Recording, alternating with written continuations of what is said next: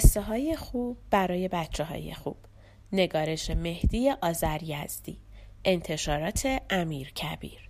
گوینده دینا کاویانی. جلد شش قصه های شیخ اتار صفحه 93 کودک دانا. قسمت نهم. روز بعد رامان فرصت یافت که صندوق را باز کند و دفتر یادداشت های استاد را بخواند.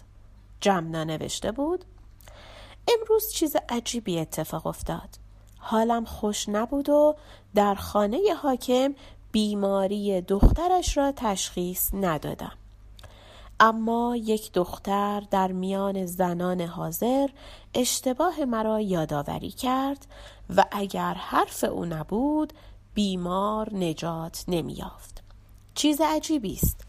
من تا حالا چون این اشتباهی نکرده بودم و هرچه تحقیق کردم که این دختر کی بود و از کجا آمده بود هیچ کس خبر نداشت.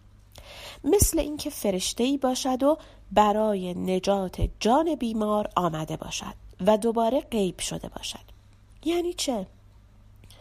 چند روز پیش هم زنی آمده بود و از خواب خودش و دختر شاه پریان حرف می‌زد و نفهمیدم که از کجا می‌دانست که من اصل دوست میدارم. آیا آن زن خیالاتی شده بود یا یک چیزهایی هست؟ نمی‌دانم در جوانی برای دیدن پریان خیلی ریاضت کشیدم اما چیزی نفهمیدم یعنی آیا این دختر امروزی دختر شاه پریان بوده که از ریاضتهایم قدردانی کرده؟ دیگر چه کسی ممکن بود درد بیمار را بشناسد و آنجا حاضر باشد؟ نمی‌فهمم. نمی‌فهمم. ای کاش هر که بود خودش را معرفی کرده بود تا دستش را ببوسم و او را به استادی ستایش کنم. حیف شد که او را نشناختم اگر او دختر شاه پریان بود چرا حالا سر پیری به سراغ من آمد آیا باز هم می آید؟ خیلی خوب بود اگر اسرار این پیش آمد را میفهمیدم.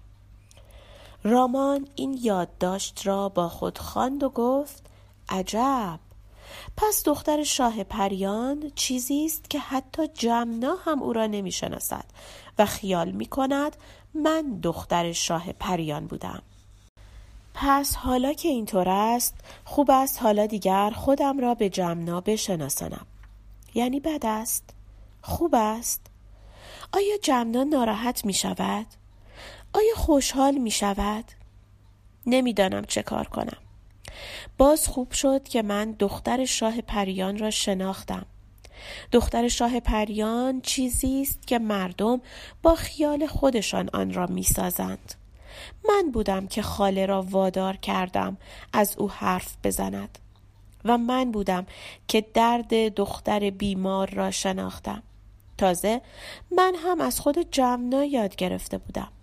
پس این دختر شاه پریان خود جمناست و خود منم و دیگر هم هیچ خبری نیست. رامان تا چند روز فکر کرد و چون می‌دید که استاد خیلی در فکر است و نگران است وقتی خبر یافت که دختر حاکم با درمان او بهبود یافته تصمیم گرفت دختر شاه پریان را به استاد معرفی کند. فردا صبح که پیرزن خدمتکار رفت که رامان را بیدار کند رامان به پیرزن سلام کرد. پیرزن تعجب کرد و ترسید. ولی دوباره آرامش یافت و گفت خیلی خوشحالم هیمالیا. چطور شد که تو زبان درآوردی؟ رامان گفت دیشب دختر شاه پریان را خواب دیدم و زبانم باز شد.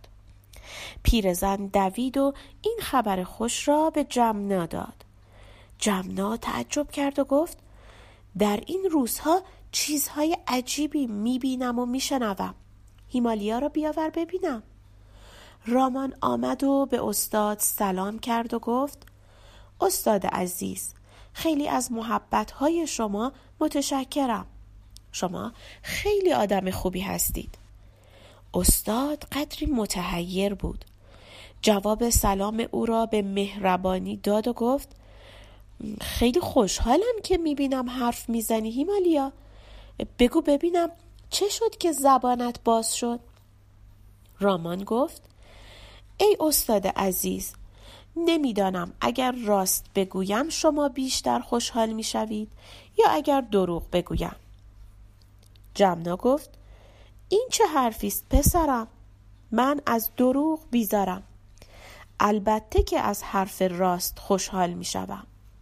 رامان گفت ای استاد در این مدت که من در این خانه بودم خوبی های بسیار دیدم که تا آخر عمر فراموش نمی کنم و همیشه به شما دعا می کنم. اما حالا من از یک رازی خبر دارم که شما خبر ندارید. من دختر شاه پریان را می شناسم و اگر یقین داشته باشم که شما ناراحت نمی‌شوید حاضرم او را با شما آشنا کنم. جمنا گفت چرا ناراحت بشوم؟ ولی تو دختر شاه پریان را از کجا می‌شناسی؟ در خواب شناختی؟ من خیلی میل دارم این راز را بدانم. رامان گفت نه در بیداری شناختم.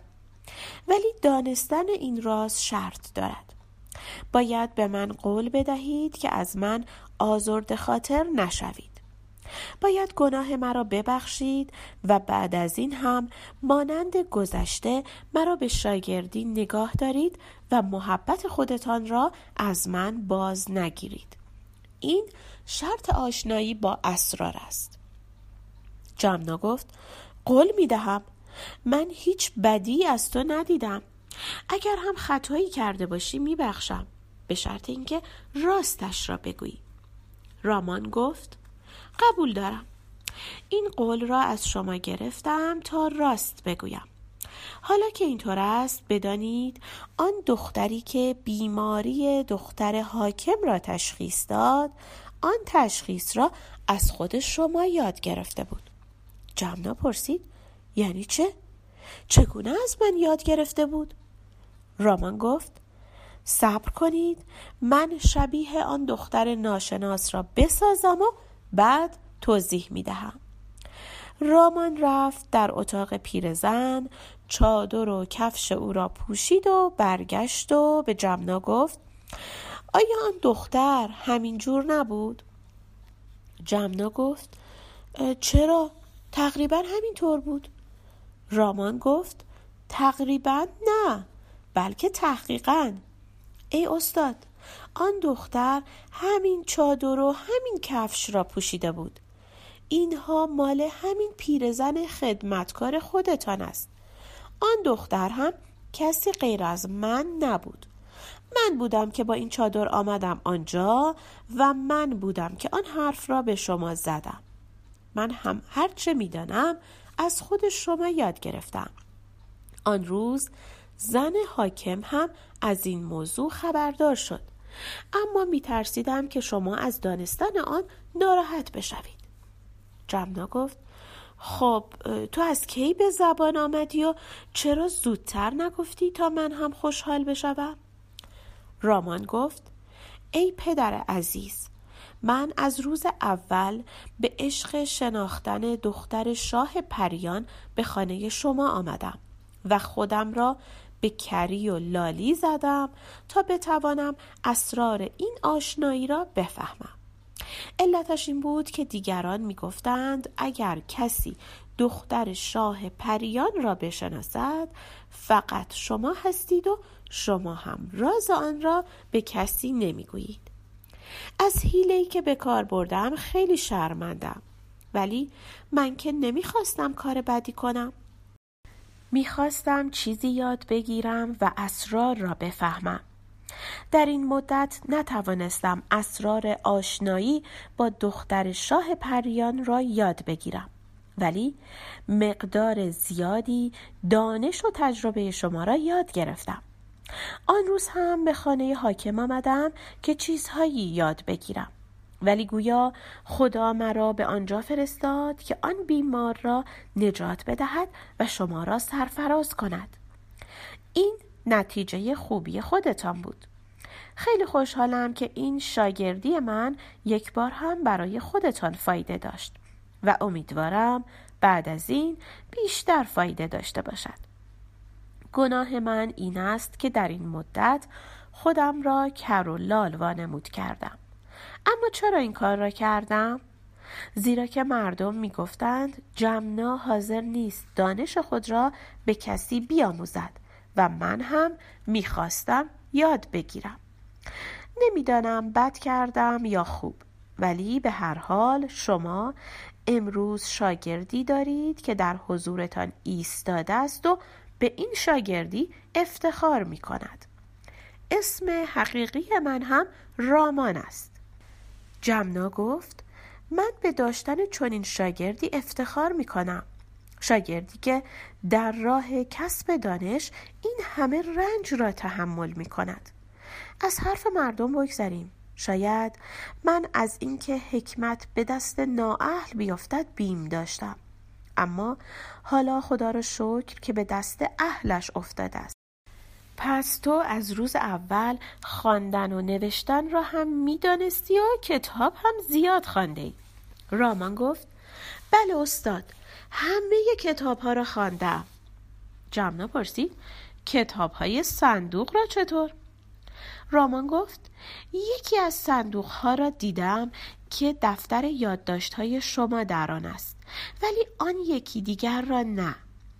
من در جستجوی اسرار دختر شاه پریان بودم و حالا دیگر به او احتیاجی ندارم.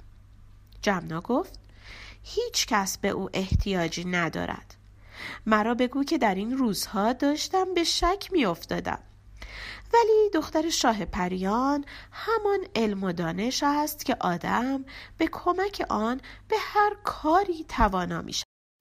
همانطور که تو به کمک آن توانستی استاد جمنا باشی و مایه افتخار خانواده خود و مایه خوشحالی جمنا رامان گفت شرمندم که نمی‌توانم خوبی های شما را تلافی کنم ولی همیشه دوستدار و خدمتگزار شما خواهم بود. جمنا گفت تلافی آن همین است که این دانشها را در راه سعادت مردم به کار ببریم. من هم خودم را خوشبخت می بینم که تجربه های من و کتابخانه من دانشمندی مانند رامان را ساخته است. دیگر نمی‌دانیم که آیا زن حاکم رامان را فراموش کرد یا او هم از رامان قدردانی کرد. اما این را می‌دانیم که هم جمنا و هم رامان تا بودند احساس می کردند که سعادتمند و خوشبختند. خوشبختتر کسی است که بیشتر می‌داند.